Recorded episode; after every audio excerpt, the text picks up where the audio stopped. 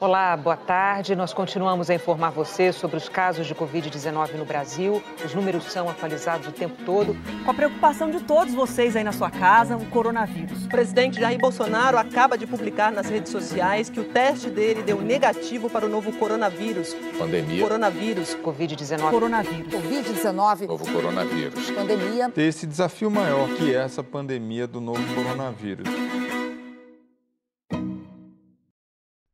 Tem uma expressão que está na moda nos últimos anos. E em 2016, ela foi eleita pelo dicionário Oxford como a palavra do ano. A gente já está em 2020 e ela ainda não saiu do radar. E essa palavra é pós-verdade.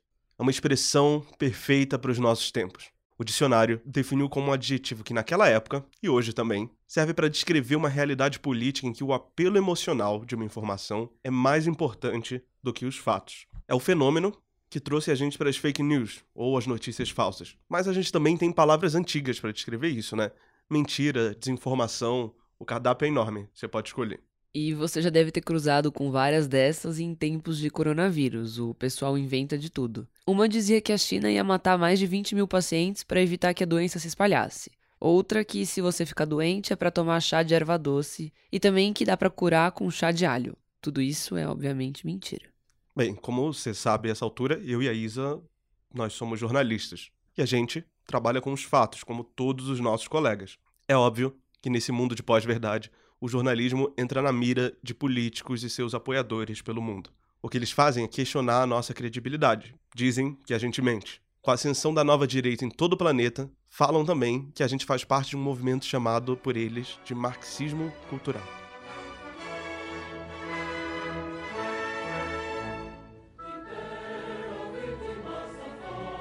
Já explico. Marxismo cultural é um termo usado pela direita no mundo todo. É basicamente uma teoria da conspiração. Essa tese primeiro lembra que a estratégia clássica da esquerda no século XX era a luta armada para conquistar os meios de produção. Por meio de produção, quero dizer aqui as fábricas, as fazendas. Mas a direita diz que, como esse projeto fracassou, os comunistas resolveram adotar uma estratégia mais sutil. E essa estratégia é conquistar a sua mente se infiltrando nas instituições culturais, como as universidades, as editoras, o cinema e, claro, a mídia. E com a ascensão de líderes como o Donald Trump nos Estados Unidos, o Viktor Orbán na Hungria e o presidente Jair Bolsonaro aqui no Brasil, essa narrativa sobre o jornalismo ganhou ainda mais destaque. Conclusão que se tira tudo disso aí. Geralmente a Folha de São Paulo começa com tudo. Toda a fonte do, do, do mal é a Folha de São Paulo. Não é verdade. Primeiro, você da Folha de São Paulo tem que entrar de novo numa faculdade que presta e fazer um bom jornalismo. Ah, é? Ah, é? A crise da saúde provocada pelo coronavírus tem mostrado uma confiança da sociedade no jornalismo profissional como fonte de informações corretas. E algumas pesquisas já começaram a mostrar isso. Olha, eu tô com os números aqui. Um levantamento feito pela agência Edelman em 10 países, inclusive o Brasil, mostrou que 64% das pessoas enxerga a mídia como a fonte mais confiável para informações sobre o coronavírus. Tem mais. Uma pesquisa recente do Datafolha mostrou outros dados. 56% acha que os jornais impressos são a fonte com maior índice de confiança para informações sobre a doença. No caso dos telejornais, esse número é de 61%. Por outro lado, só 12% dizem confiar no que recebem por WhatsApp ou Facebook. E é disso que a gente quer falar aqui hoje, de televisão.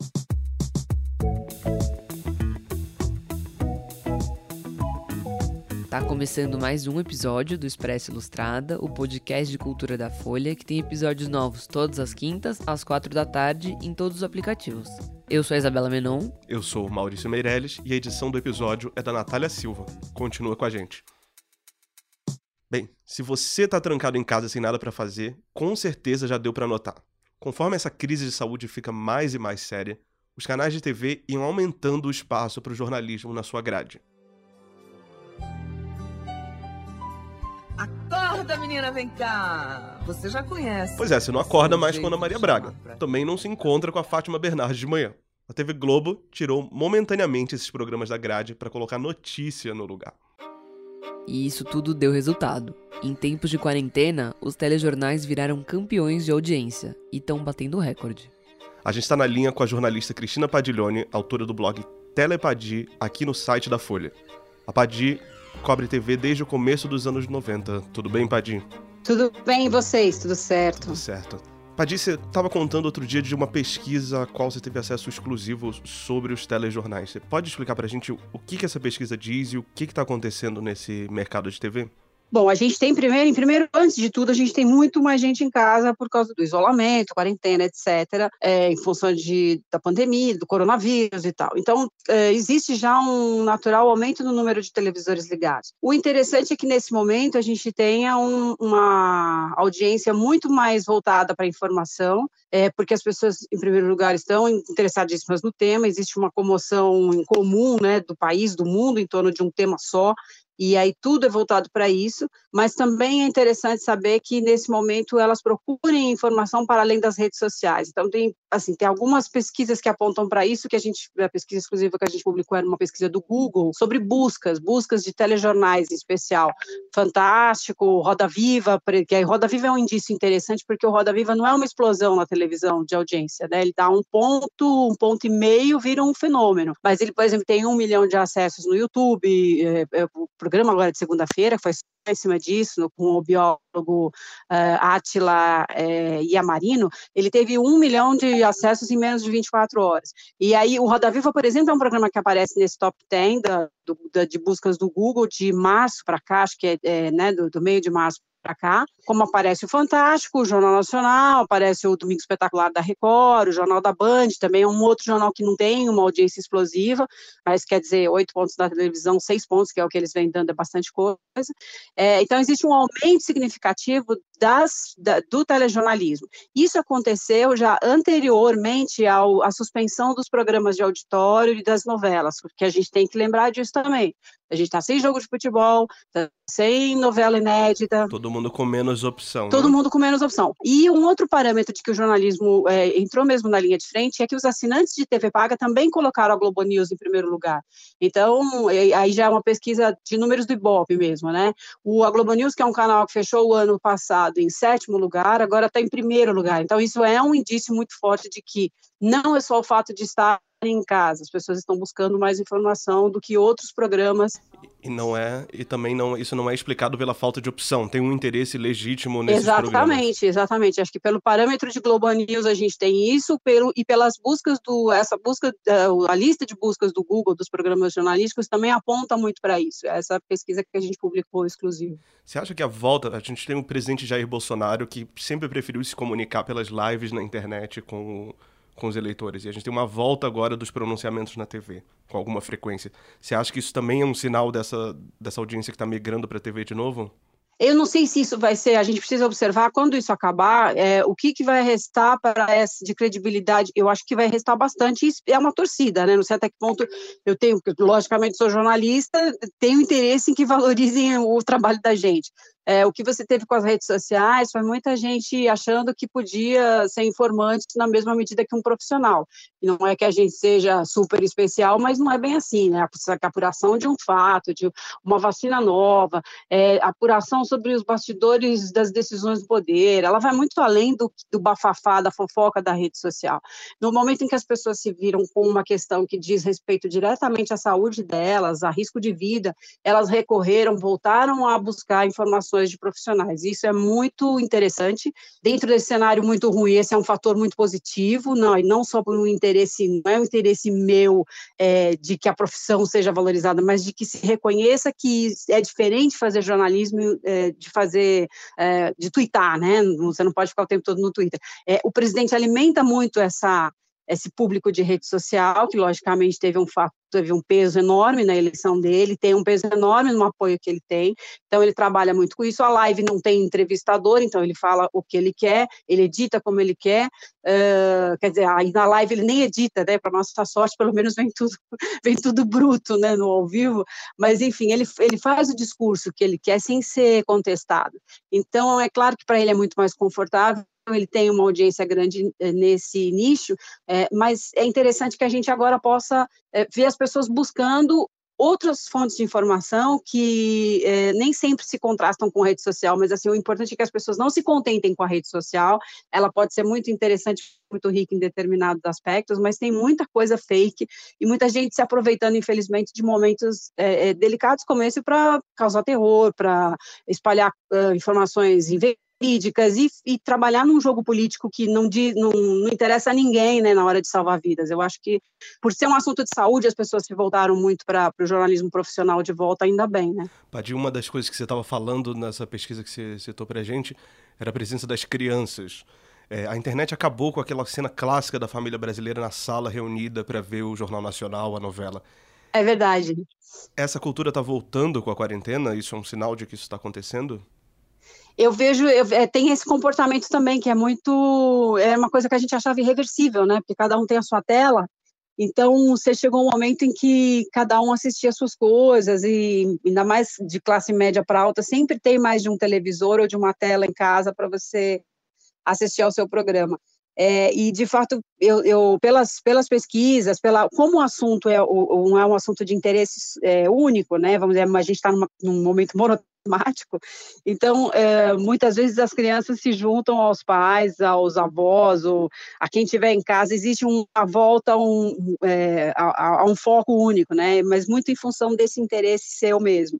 Uh, agora, assim, os canais infantis, aí a gente tem que é, pegar, vai, crianças menores, que são até 11 anos, aí Discovery Kids e Cartoon, que são voltados, a Discovery Kids é mais para pré-escolar, vai até 4, 5 anos o interesse pelo canal, as crianças é, nessa faixa que se interessam pelo canal, e aí tem muito pai que está junto, porque são crianças muito pequenas, então, é, é, em geral, eles assistem junto um Discovery Kids, por exemplo. E o Cartoon, eles ainda estão ali no segundo, terceiro lugar, eles vão, ainda tem uma relevância muito grande, Uh, mas eles estão em segundo e terceiro e Globo News em primeiro, é o que tem acontecido. Eles têm se alternado ali também por migalhas, né? Mas esses três canais que se embaralham ali no primeiro lugar, nas duas primeiras semanas com a Globo News uh, solidamente em primeiro mesmo.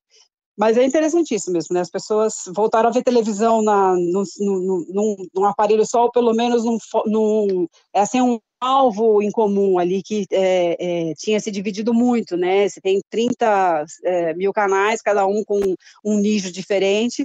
Os próprios canais infantis, um tem idade até 4, outro até 11, outro pega outra faixa etária, um é para menina, outro é mais para menino enfim, é, é, é muito, está muito segmentado. E agora, nesse momento, a gente volta a ver todo mundo em volta de um programa só. Tá? O Fantástico, nesse sentido, tem um potencial grande, né? Porque é, é, acaba, é um programa que não é vetado a menores, né? Que não é puxado para criancinha, não tem nada, e, e ao mesmo tempo ele é, une o interesse de pais e filhos e tal, e tem um, um poder forte aí, ele está em primeiro lugar nessas buscas do Google, inclusive. Esse mundo dos telejornais também se meteu em uma polêmica nessa semana, envolvendo a CNN, que acabou de estrear.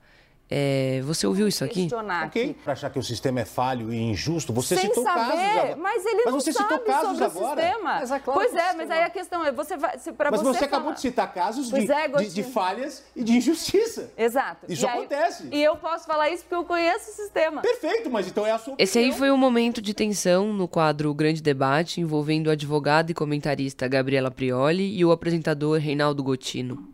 Depois dessa situação e muitos comentários em defesa dela nas redes sociais, a Gabriela anunciou no Twitter que estava deixando o quadro. Ela disse, aspas, não posso legitimar que o achismo seja equiparado ao conhecimento científico e nem contribuir para acirrar a polarização. O apresentador ele pediu desculpas e todo mundo está esperando o que a CNN vai decidir sobre o futuro dela no canal. É, Padi, o que, que aconteceu ali nos bastidores depois desse episódio? Você pode contar? O que aconteceu? Fomos na, na sexta-feira, esse trecho em que a Gabriela é, Prioli é interrompida pelo Reinaldo Gotino foi muito destacado em Facebook, mais Twitter, né, que é um reflexo mais forte da televisão, das redes sociais, acho que é o que mais puxa a televisão é Twitter. Mas a gente teve ali um trecho desse vídeo em que ela é interrompida várias vezes pelo Reinaldo Gotino, na edição de sexta-feira do, do Grande Debate, que é um quadro que ela faz uh, com o Tomé Tomé, eu preciso pegar o nome dele aqui, olha. Abdish. Tomé Adush, isso. É porque o parceiro, o partner dela original seria o Caio Coppola, mas ele teve aí já, ele fez, do, na verdade o Caio acho que fez, não sei se chegou a fazer duas edições com ela e saiu para uh, licença saúde, que estava com suspeita de Covid. O caso é que na sexta-feira já esse vídeo tinha circulado bastante, olha o que, que é, um, é, aquela coisa do man interrupting, é, e ela sendo interrompida e ele não deixava ela falar e tal. É, na, no domingo aconteceu que acordamos com Gabriela fazendo desabafos uh, em todas as suas os seus perfis, Instagram, Facebook Twitter, falando é, sobre o desconforto de ser interrompida, que várias vezes ela teve o espaço dela é, desrespeitado, que isso gerava um constrangimento para ela, né, de, de é, não conseguir expor a argumentação dela e de ela não conceber o fato de achismo ser comparado a uh, argumentação com base em ciência e informação. Porque a discussão com o Gotino na sexta foi muito em cima disso. Ele tentava fazê-la admitir que ao fazer uma opção por determinados dados ou informações, ela expressava dessa forma os, a sua opinião pessoal, que ela contestou, enfim, esse foi todo o bate-boca ali. O que a gente soube, soube pela rede social, eh, vários jornalistas procuraram Gabriela, ela não se manifestou, e ao, ao fim do dia a CNN eh, emitiu um comunicado dizendo que a pedido dela, ela não faria mais o quadro, então estariam sendo escolhidas outras pessoas para debater. O Tomé também saiu do quadro e o destino dela ainda não havia sido definido. A gente soube que eh, ela, eh, o, o, o, Gotino pediu desculpa, se desculpou, reconheceu que se excedeu. O Gotino disse que conversou com ela depois, logo depois do programa, na sexta-feira, percebendo que havia se excedido, se desculpou, disse que foi uma conversa amena e que parecia estar tudo bem. Então, foi uma surpresa para eles que no domingo ela tenha aparecido com esse desabafo em rede social de uma forma pública, sem ter, segundo eles, e aí ela também não se manifestou, uh, não ter se manifestado daquela forma ali diante do, do, da direção do canal, ou mesmo dos seus colegas de bancada, de, vamos chamar de bancada, que é o programa que eles fazem. Uh, aí a gente não, não tem agora ainda uma definição sobre o destino dela. O Gotino se desculpou nesse comunicado eh, que a CNN distribuiu, na hora em que ele apresentou os novos debatedores, ele falou: aproveito para me desculpar com a minha colega Gabriela Prioli, porque eu tenho todo o respeito, mas não explicou ao espectador também o que aconteceu e nem por que aquelas pessoas estavam sendo trocadas. Então, ficou um negócio é, ruim do ponto de vista editorial. Por quê? Porque a CNN é esse canal que nasceu com muito investimento, né, é do Rubens Benin, é, com pagando aí uma fortuna para a matriz americana, num momento de retração econômica, num momento em que a TV paga perde assinantes, e existia muita especulação de qual é o verdadeiro objetivo da CNN, enfim, a, a Bandeirantes até saiu dizendo que a, a CNN no projeto político, e eles têm aí uma conta para provar que é o equilíbrio editorial. A Gabriela era um ponto interessante nesse equilíbrio editorial e que esse, esse, essa imagem é arranhada logo na segunda semana de uma forma que não, não é positiva para eles. Por isso, até eles tentaram reverter a saída dela do quadro e acho que estão tentando reverter a saída dela do canal. Uhum. Essa é a história que a gente tem. Mas a gente só vai ter notícias nos próximos dias. É, a gente ainda pode ser que até hoje tem alguma coisa. Eu também não sei, eu perguntei, também questionei, o, o Caio, por exemplo, faria o quadro com ela, saiu de licença saúde, eh, licença médica e não retornou e qual é o que, que ele vai fazer na volta, porque agora já anunciaram outros debatedores nesse quadro e ninguém sabe informar ainda. Então tem ainda uma coisa nebulosa de, acho que faz parte também início de canal, etc. Mas eles tiveram um ano para se preparar e, e, e dedicaram muita atenção à parte técnica, cenário, acabamento, a coisa estética, e acho que tem uma equipe, tem gente profissional muito bom lá dentro, evidentemente, mas aí falta ainda costurar muita coisa, né? Falta alinhavar muita, uhum. tem muita ponta solta ali, é isso que precisava ver. É, Padi, beleza, obrigado por conversar com a gente nessa sua, espero que esteja tudo bem na sua quarentena, é, e por favor, conta pra gente o, o desenrolar da Gabriela Prioli quando você souber. Tá, não, minha quarentena tá ótima porque meu objeto de estudo tá em casa, que é a televisão, então também tá tudo tranquilo, tá muito confortável. Tá ótimo, tá obrigado, Padinho, um abraço. Outros para vocês, muito obrigada. Esse movimento de crescimento da audiência não tá acontecendo só aqui no Brasil. Quem está de olho nisso é o Matias Alencastro, pesquisador do Centro Brasileiro de Análise e Planejamento, o SEBRAP, e colunista do Caderno de Mundo aqui na Folha. Matias escreveu na coluna dele do dia 30 de março que a pandemia ressuscitou a televisão. Mandei um WhatsApp para ele para perguntar por quê. A pandemia ressuscitou a televisão e isso pode ser constatado facilmente no Ibope, sobretudo dos telejornais. É, o Ibope do telejornal da TF1, que é o principal canal privado da França, explodiu no último mês. Uh, dos programas da BBC na Inglaterra também. É, nos Estados Unidos, a CNN voltou a ter um papel muito importante e ela estava em crise desde a eleição do Donald Trump. é, você praticamente é, reabilitou é, aquele tradicional momento da noite em que a família está na frente da telinha esperando ansiosamente as notícias. Aquela pulverização da informação que você tinha nas redes sociais desapareceu da noite para o dia é, com a crise do coronavírus.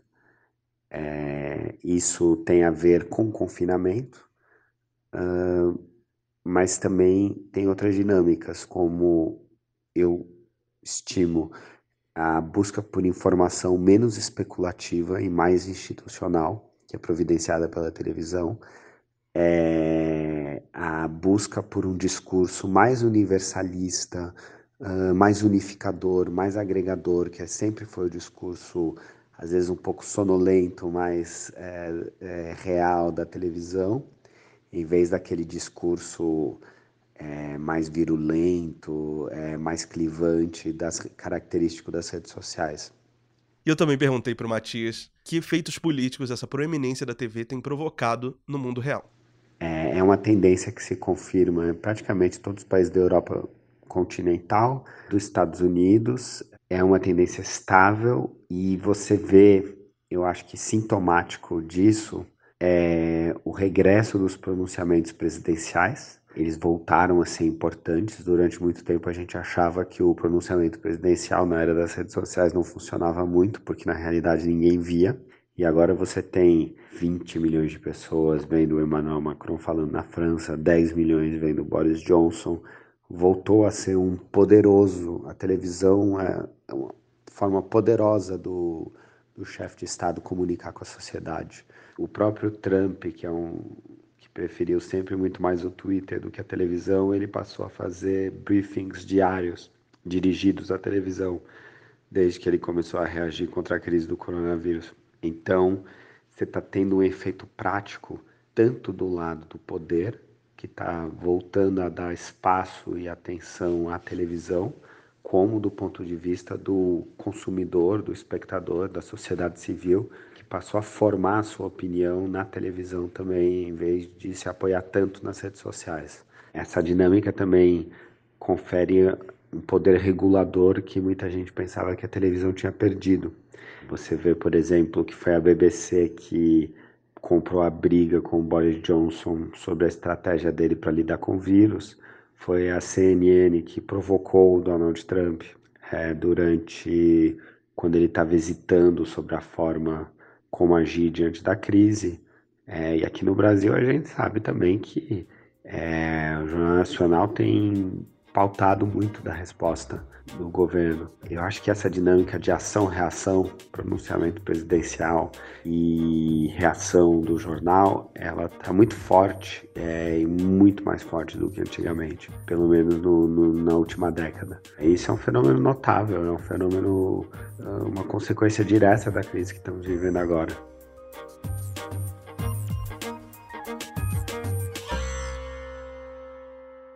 Mas calma aí, não desliga ainda, antes de ir embora, as dicas da semana. E a minha dica é o novo podcast Amarelo, o filme invisível, tocado pelo Emicida. Por enquanto só tem um episódio, mas a ideia é que o rapper faça um mergulho nas referências sonoras, visuais, sensoriais do projeto Amarelo, que foi o último álbum dele. O Emicida parece que viaja um pouco, mas é bem interessante. Salve. Agora vai. Salve, Douglas! Amarelo, o filme invisível. Parte 1. Você provavelmente sabe que no início o cinema era mudo e sem cores. As imagens reproduzidas. Pausei, desculpa, mas é ótimo, gente. Só queria deixar um. Qual é a sua, Isa? A minha é uma dica de série para maratonar em meio a essa quarentena. É... Eu não tô tempo, tendo é, tempo pra quarentena que eu tô trabalhando, agora. mas Todo mundo bem. fala assim, ah, coisas para fazer na quarentena, mas eu não tô tendo tempo também. Mas, como a gente falou o episódio inteiro sobre jornalismo, uma série que eu amei, que eu fiquei viciado e acabei acho que em menos de uma semana, foi Morning Show, que tá no Apple TV, que é uma série sobre um, jornal, sobre um, um jornal de TV diária. E aí ele é interpretado, ele é protagonizado pela Jennifer Aniston e pela Reese Witherspoon. Com o Steve Carell. Com o Steve Carell. E, enfim, é incrível, assistam, é jornalismo, é viciante, é tudo. E essa é a minha dica. E claro, a última dica que a gente não tá nem planejando, por favor. Em tempos de coronavírus, leia jornal, veja jornal, não acredita no que você tá recebendo no WhatsApp. Fique em casa e não esquece de lavar as mãos. Esse foi o Expresso Ilustrada, o podcast de cultura da Folha, que tem episódio novo toda quinta, às quatro da tarde, em todas as plataformas. Eu sou Maurício Meirelles, até semana que vem. Eu sou Isabela Menon e até mais.